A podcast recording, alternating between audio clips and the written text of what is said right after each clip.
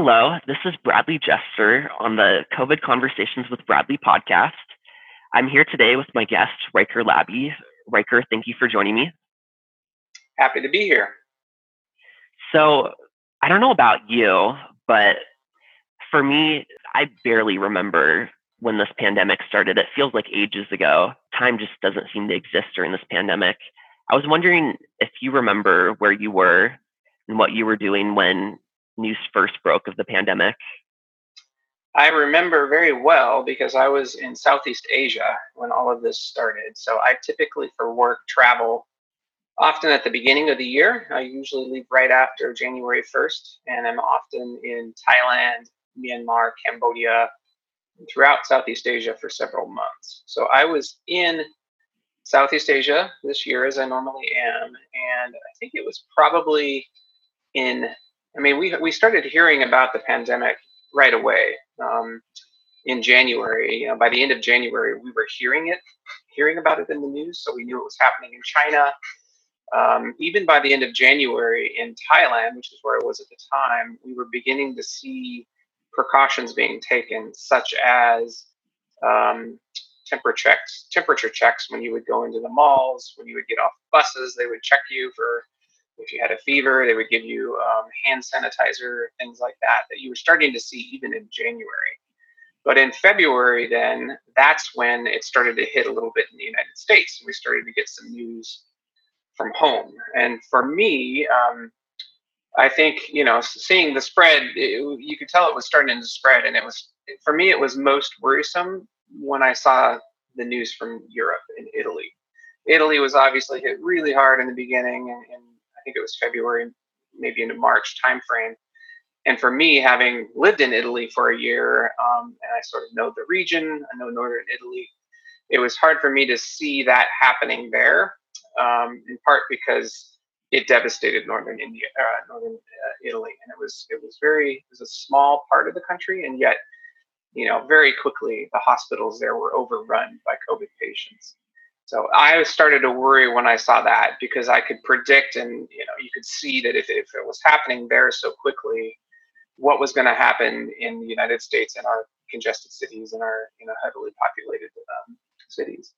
So for me, and I remember because I'm from Seattle, I remember actually being at a I was at a meeting in Chiang Mai, Thailand, of a uh, was a Rotary Club, and it was right as the news was beginning to hit and I introduced myself from, as being from Seattle, Washington, and there was a gasp in the room. Because at that time, you know, the whole pandemic in the United States, it, it got started uh, in the Seattle area.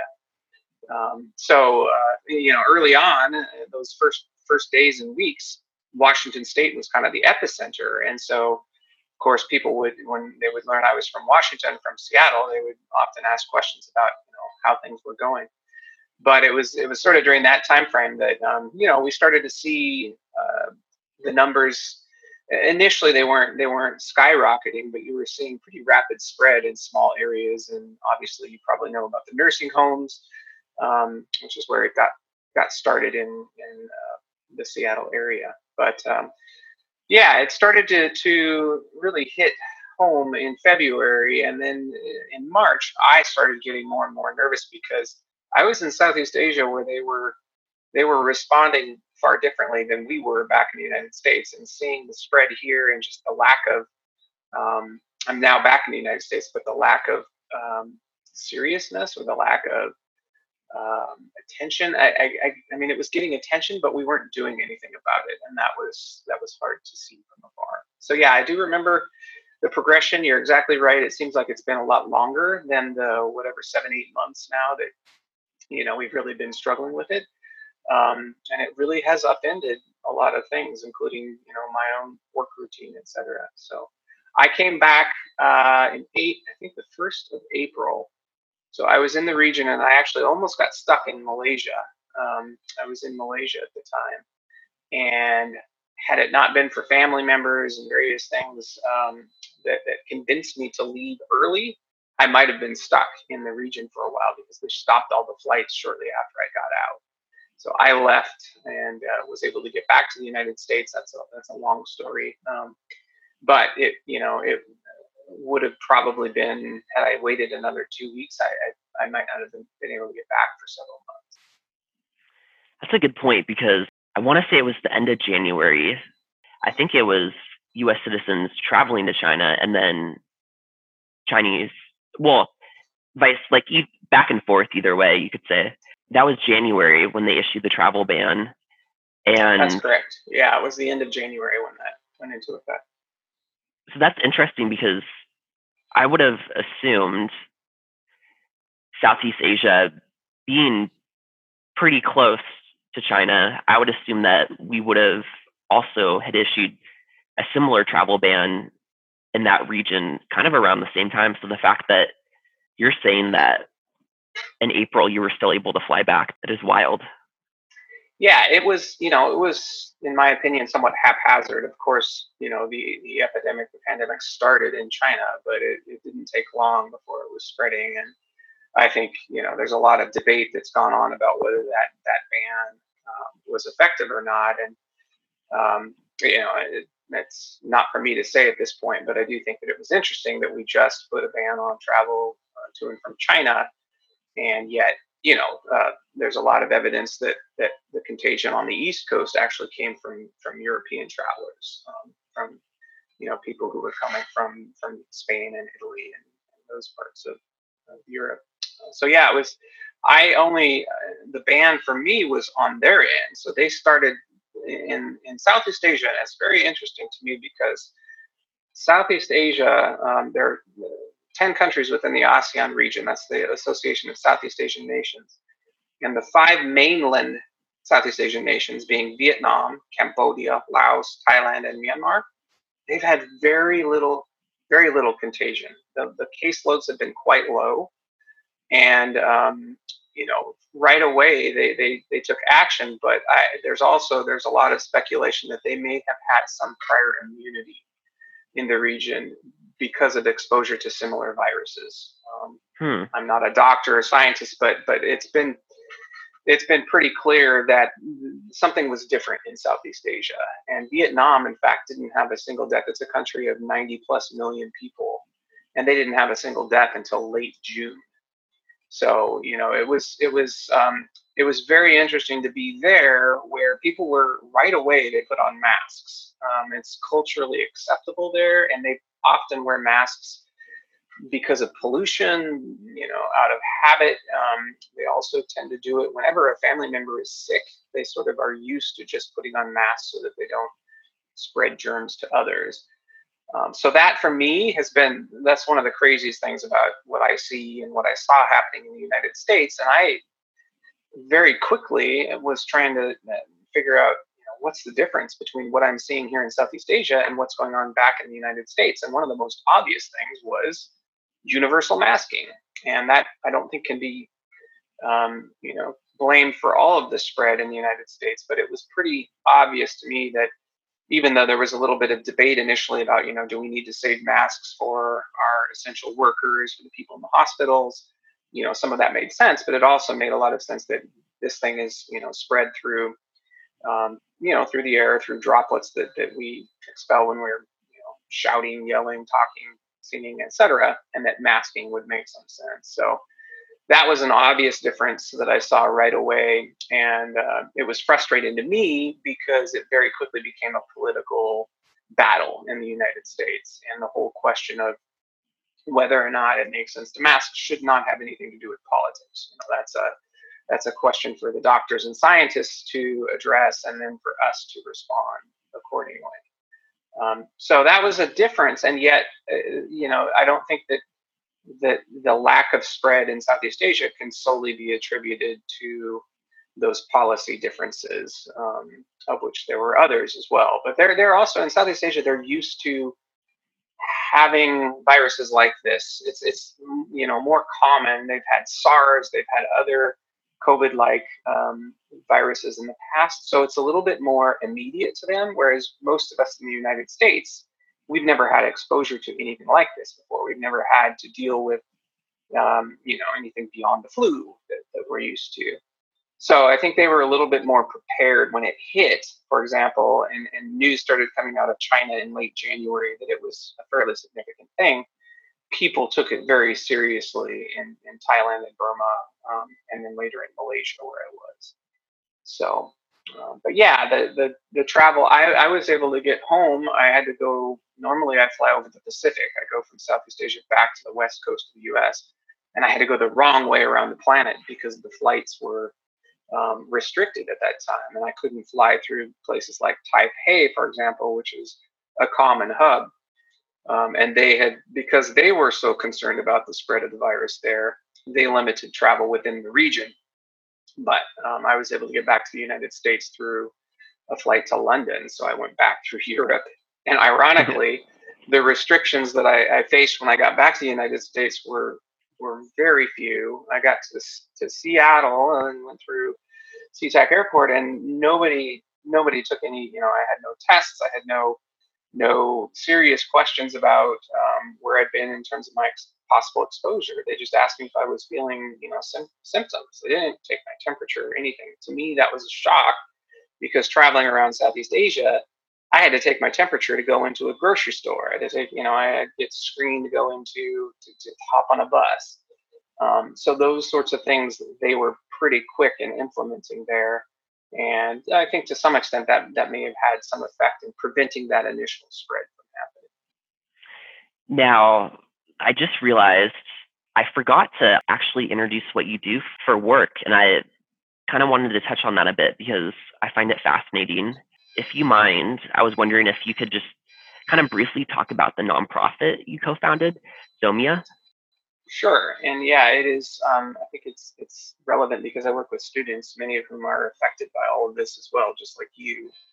So uh, it was 2014 that um, a co-founder and I, co-founder's name is Kirk Acevedo, we started. It's it's not technically a nonprofit; it's a social purpose corporation. Um, we have a, a, fiscal sponsor that is a registered nonprofit, but we are a social purpose corporation. So we're a corporation technically in terms of you know taxes and that sort of thing, but we have a social mission that we have to meet.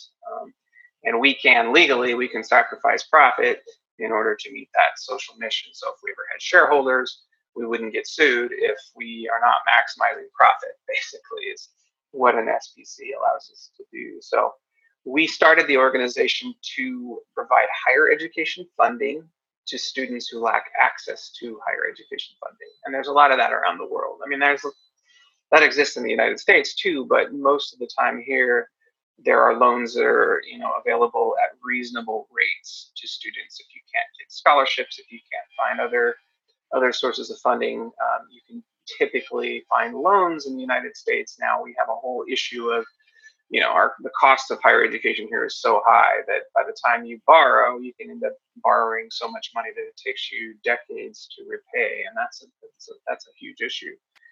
Um, but that's more the cost of higher education versus the affordability of a loan. I mean, you can get loans in the United States for university education at, you know, five, six, seven, eight percent interest, which is very low compared to what you can find in Southeast Asia, where loans often can run 30% interest annually or more.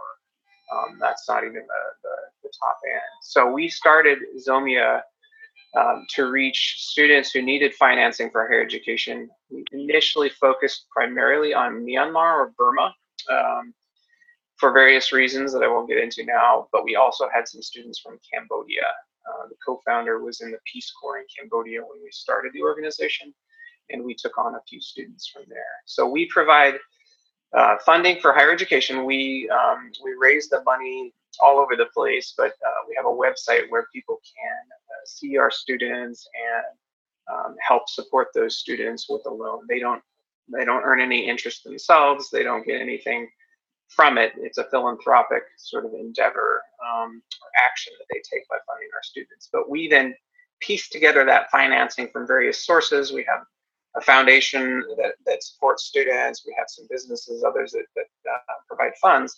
And then we provide that money to students where they're studying in Southeast Asia. Um, we have uh, about, I think, close to 170 students right now that we've supported so not not thousands yet, but we, we took some time to prove the model. Could we get repayment? What were incomes going to be like? In Southeast Asia, particularly in Burma, where we were focused when we started the organization, things like mobile internet access, that was really rare. And they didn't have mobile banking apps. They didn't have that sort of technology when we started it. But we made the decision to start it because they were beginning to open up and we were seeing the seeds being planted for that sort of technology to develop. And fortunately for us, it has. And now we have students all over, graduates all over the region who are making payments back to Zomia for on their, their student loans via mobile apps. So we don't have a physical office anywhere in the region. Everything is done um, virtually through our own app. So we have an app that we develop, but the payments themselves are often being made through through local banking apps um, to our accounts. So we provide that funding for higher education, get students through an undergraduate or um, about I think 20% to 20, maybe even close to a quarter of our students are graduate students as well. Um, and then they repay based upon their income when they finish. So they, if their income is high, they pay back their loans quickly. If their income is low, it takes them longer. Um, but we wanted a model that would allow students to borrow money, but but eliminate as much of the burden that they felt when they finished school as possible.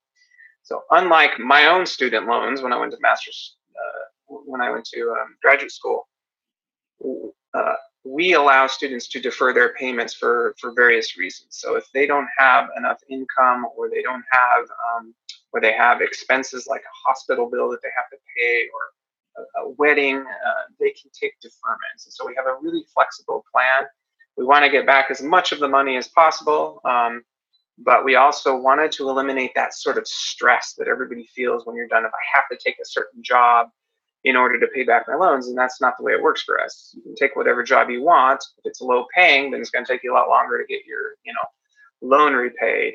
We take about 15% of income, um, no matter what that income is, as, as long as it's high enough for a student to feed themselves and house themselves, etc. So that's the work that I do in the region, and I typically, I only usually spend, um, I, it's definitely less than half of the year, but I'm, I'm typically there either once or twice a year for a big chunk of time. So it's often three months at a time. And occasionally, um, in recent years, I've, I've done that once, uh, tried to do it twice most years. So I'm, I'm typically there, yeah, between three to five months out of the year. And then the rest of the time I work from, from the United States. And we do have work here too, and a lot of our funding comes through, you know, people in the United States. So um, I can do work really from anywhere in the world. But it's it's it's nice when I'm there. I get to have more interaction with students and the universities that we work with. Uh, when I'm here, um, you know, it's it's normally the technology and the fundraising side of things that we're doing. Kind of something I was wondering. So some students they can defer for different reasons, correct? Like defer yes. their their payments. Is that something that students are having to kind of Very use much a bit so. more right now? Yes.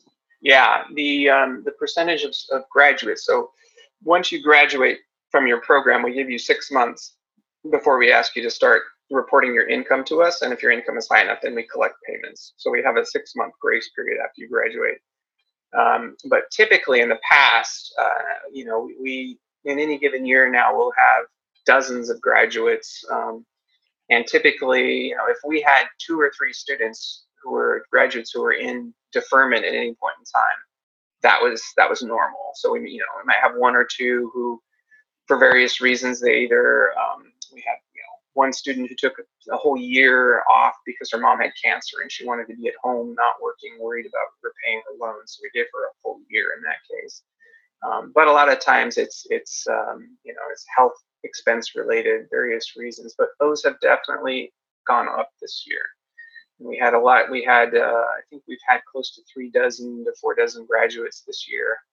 Um, but the number of them who have had trouble finding work when they finish has gone up. And we've had a few, particularly those in the tourism industry, that have lost their jobs too.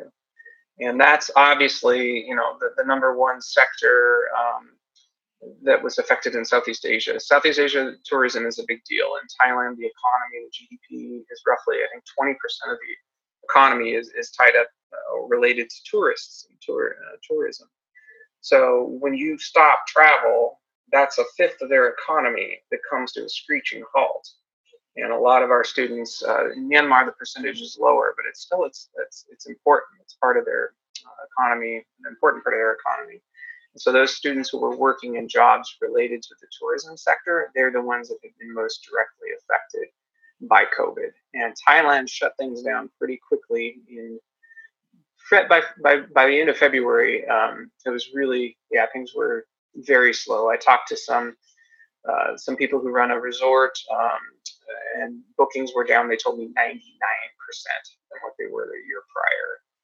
Um, you know, so even within Thailand, people stopped traveling because because they didn't want to to see the, the virus spread, and so that really impacted um, hotels, restaurants. You know, the, the, those businesses were all affected in a big way. So yes, uh, the number of students, number of graduates who've been affected by COVID um, and who are on in deferment has definitely increased. On the flip side, those who are still in school like you, like our students here in the United States, they have been, uh, in some cases, their whole world has, has, has changed because many of them are now online like we are here. Um, I'd say, so we are in, I think, about 40 universities now. And I'd say at least half of them are in session. So students are going to school on campus um, but probably at least a third. I, don't know the exact numbers, but you know, a third of them or so are online only right now.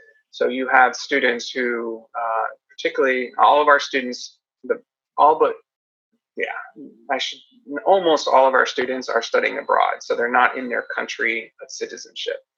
And you okay. can imagine, you know, when they're outside the country and all of a sudden their classes are online, it, it's it's even sort of more challenging for them because they're not with their families. They're not living at home right now. They are still in Thailand, for example, if they're from Myanmar. Um, but they're taking their classes from their apartments or their flats, and you know they can't go into campus to, to take courses. So yeah, it's it's uh, affected them. I think the, the biggest impact to our our current students is the new students because, as you alluded to early on, um, if if you you know, if you only have a little a short period of time, then taking online classes, you're gonna you're gonna miss something, right? If you're in a one-year master's program or you're a new student just trying to get started in an undergraduate program, to do a whole year off campus, you're missing quite a bit. And we had a we had two master students this year who ended up deciding not to start their programs because they were only one or two year programs. And if they're going to lose a whole year to um, COVID, then they felt like it's not worth the expense. You know, I'm going to wait until I can actually be on campus and interact with my my peers and, and you know develop relationships with professors. As you probably know, a big part of uh, university experience is that, and it's also developing a network that you can tap when you finish.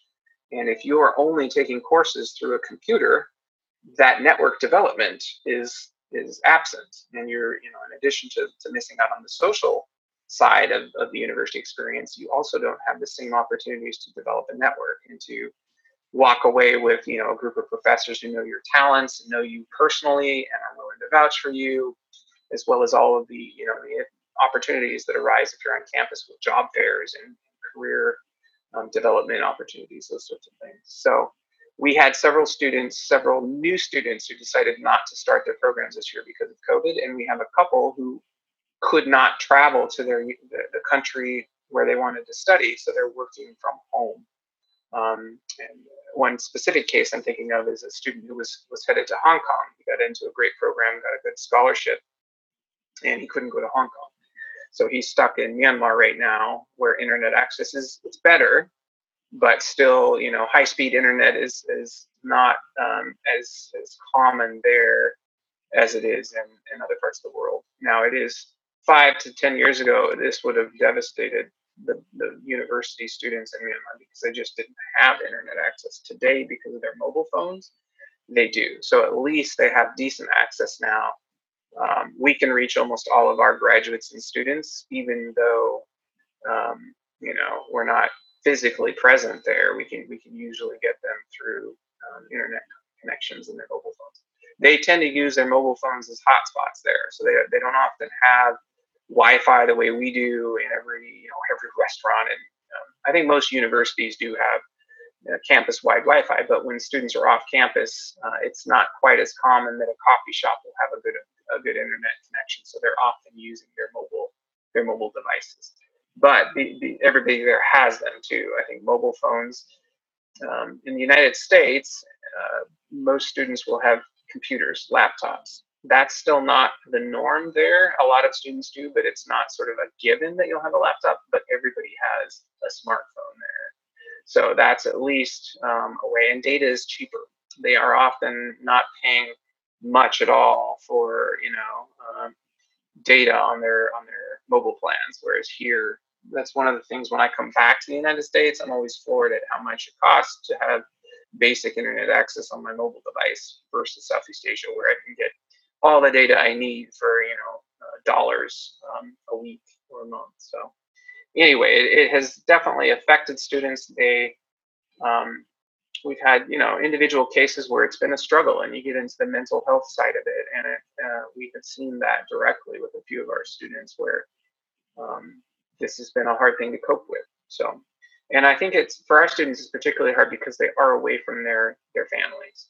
So we have one actually the, the student that I'm most concerned about right now is not suffering from COVID, but she has um, it's called multi-drug resistant tuberculosis. So you probably you probably know a little bit about TB. Regular tuberculosis mm-hmm. can be treated, um, and it's normally treatable. There are four four main drugs that for many decades have been used to treat TB, but over the years the it, it mutated and there's a new form. And I say new, it's it's been around for decades as well, but the tuberculosis developed um, immunity or you know was resistant to the four main drugs were used to treat it. So we have a student who has this form of it, and she is stuck in Thailand right now all by herself. She doesn't have her parents can't cross the border from Myanmar because of travel restrictions. She can't go home, and she has a you know a contagious disease um, that needs serious treatment. I mean, she faces odds of with even with the new drugs that the, the World Health Organization has um, made available to her, she's got a you know maybe a 60% chance that she will live through this. So you know a little better than 50-50, but she's 25 years old, and those are you know not odds that you like to to see for a, a young person like that. So that's an example where COVID prevents her from you know being back with her family. Her parents, I'm sure, would love to to, to be there to help support her but they can't travel because of COVID. So they're stuck in Myanmar right now. Yeah, I think there's I think that this is some this is one of the reasons why I wanted to start this podcast because I think when we think about COVID, there's so many things that this pandemic, so so many like facets and like areas of people's lives that it's affected that we would have never even considered before you touched on a lot of the questions I was going to actually ask you. I didn't have to even ask you them because yeah, you were talking about just how like your students were impacted and stuff, like mentally. Um, yeah, let's get into that a little bit because I know that was you know that's one of the areas you wanted to explore in your podcast, uh, the mental health side of it. Um, and I know, I mean, from a you know, I'll give you my personal perspective too on it because I I really think that one of the one of the we should try to learn from this first of all. You know this has been this is something that much of the world is dealing with and has dealt with in the recent in recent months. So i know nobody nobody likes this. It's been crazy. It's been hard. Um, obviously you know we have millions of human beings that have been affected by this directly.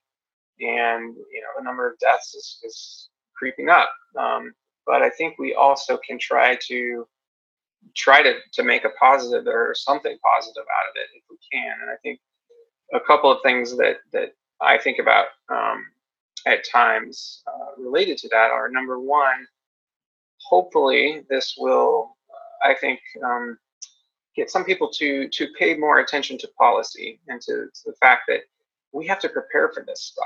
You know, especially we Americans get we become complacent and we we get into um, a mindset where things just work and, and we're going to recover and, and we will recover but we have to prepare for this stuff. And uh, my frustration when i was in southeast asia my biggest mental health challenge was watching my own country flail and seeing my friends in italy doctors saying this is serious. You people need to you know take it seriously. And back in the US, I was seeing evidence that we were not taking it seriously. And um, for me, I think one positive, hopefully, is that people your age, my age, I mean, uh, across the spectrum, will realize that we have to we have to, to to take action before this stuff hits to prepare for it. And for me, there's a corollary here with the stuff that's happening environmentally too, with climate change, because I see the same reluctance to sort of acknowledge that we can we actually need to take steps to um, you know prevent climate change from being the devastating or having the, the most devastating impacts. And yet, policy wise, we never do. We, the United States, it's too distant. All of our incentives are encouraging action today. You know, we, we re-elect our representatives every two years. It's very, very difficult, I think, given our system, to do something that won't have effect for decades. But yet, with climate change, we have to, right? We have to take action and prepare for the future. And I think with this pandemic, um, in my mind, and this I, uh, you know, I was I have been fearful of something like this happening for a while, and I travel a lot. I've lived in seven or eight countries now, and I was fearful that we as a country were going to have something like this hit. And the preparation that that the scientists and, and even some policymakers know we should be doing, we weren't doing.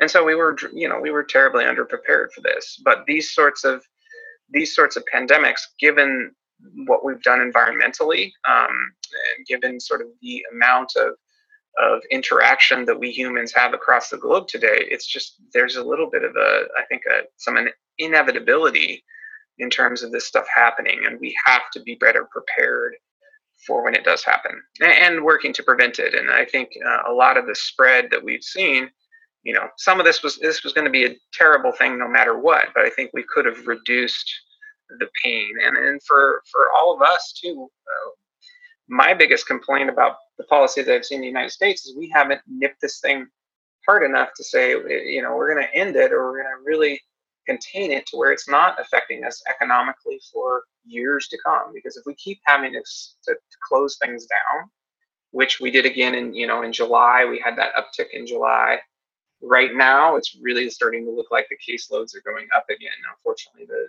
you know the death toll in the United States hasn't been increasing, but we see that probably you know certain states are going to have to lock down, or if not lock down, they may start closing businesses again. So this this whole ebb and flow of well, we're going to open up, but not really take care of the problem, not take I think enough of the elementary steps to prevent it from growing again. And then we are back in the position of closing down businesses and restaurants, you know, there are certain industries that I worry about right now never being able to fully recover. Um, so policy, I, yeah, I'm in a long-winded fashion saying that I hope that this opens our eyes a little bit to um, the necessity of good policy and the need for preparing for this sort of thing. And again, for me, I also look at, at global warming and climate change and, and feel like we're doing making similar mistakes in terms of policy and not really doing anything to prepare for what's to come. And there were a lot of people that knew this was coming or something. You know, you can't predict when. You, nobody knew exactly you know what form it would take and how we would respond. But I can show you you know articles from from a decade ago um, from scientists and and you know papers that were put out by scientists saying this is coming. And you, you know, I mean, we've heard clips of Bill Gates and certain others who also have warned about it. But um, I hope that we, we take it a little bit more seriously. And I see some evidence of that. Um, I see, you know, a lot of Americans now, because we haven't had to deal with this sort of thing before, now they're, I think, realizing that we do have to pay attention to this stuff and we do have to put people in power who, um, who, you know, understand or maybe not understand the scientists, but, uh, or the science, but at least, you know, defer to people who have the knowledge and expertise when it comes to something like pandemic preparedness.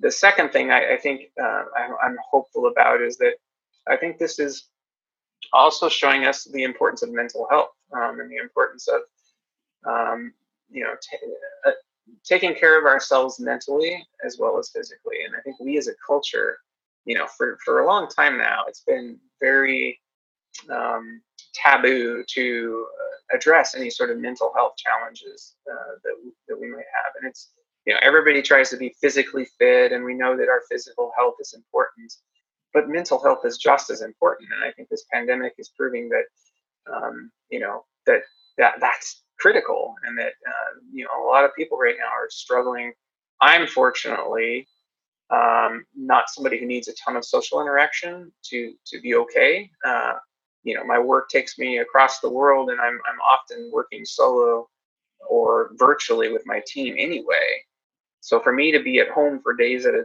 time working from home, that wasn't a huge mental stress to me. But for some people, that's you know that's been a big stress. And I don't have children of my own. I can see with my sisters who do have kids that you know this sort of um, situation has really put a lot of stress on on people. So realizing that it's necessary for all of us to take time to take care of ourselves and to you know, to be conscious of how we're doing mentally, how are we processing this stuff? Do we need to take time, you know, away from the news because COVID news is overwhelming? Those sorts of questions, I think, are legitimate, and that uh, you know we as a culture should be more willing to talk about and address um, those sorts of mental health challenges. Yeah, thank you so much for speaking today. I, I think before we go, I was wondering, so if people want to sponsor a student or learn more about Zomia? Is it just like zomia.com? Like how can they um learn more? Z zomia.org. Z O M I A dot dot O R G. Yeah, no, it's it's all explained there and if people are curious, um, you can definitely check out our website. Um, all of our students, so we, we post their profiles there, and, and you can read about you know what they're doing, where they're studying, those sorts of things. And if you are so inclined, you can help contribute to their to their education. Um, so yeah, zomia.org is the, the website. All right. Well, thank you for joining me today. Very enjoyable. Good luck with the rest of your podcasts. Thank you.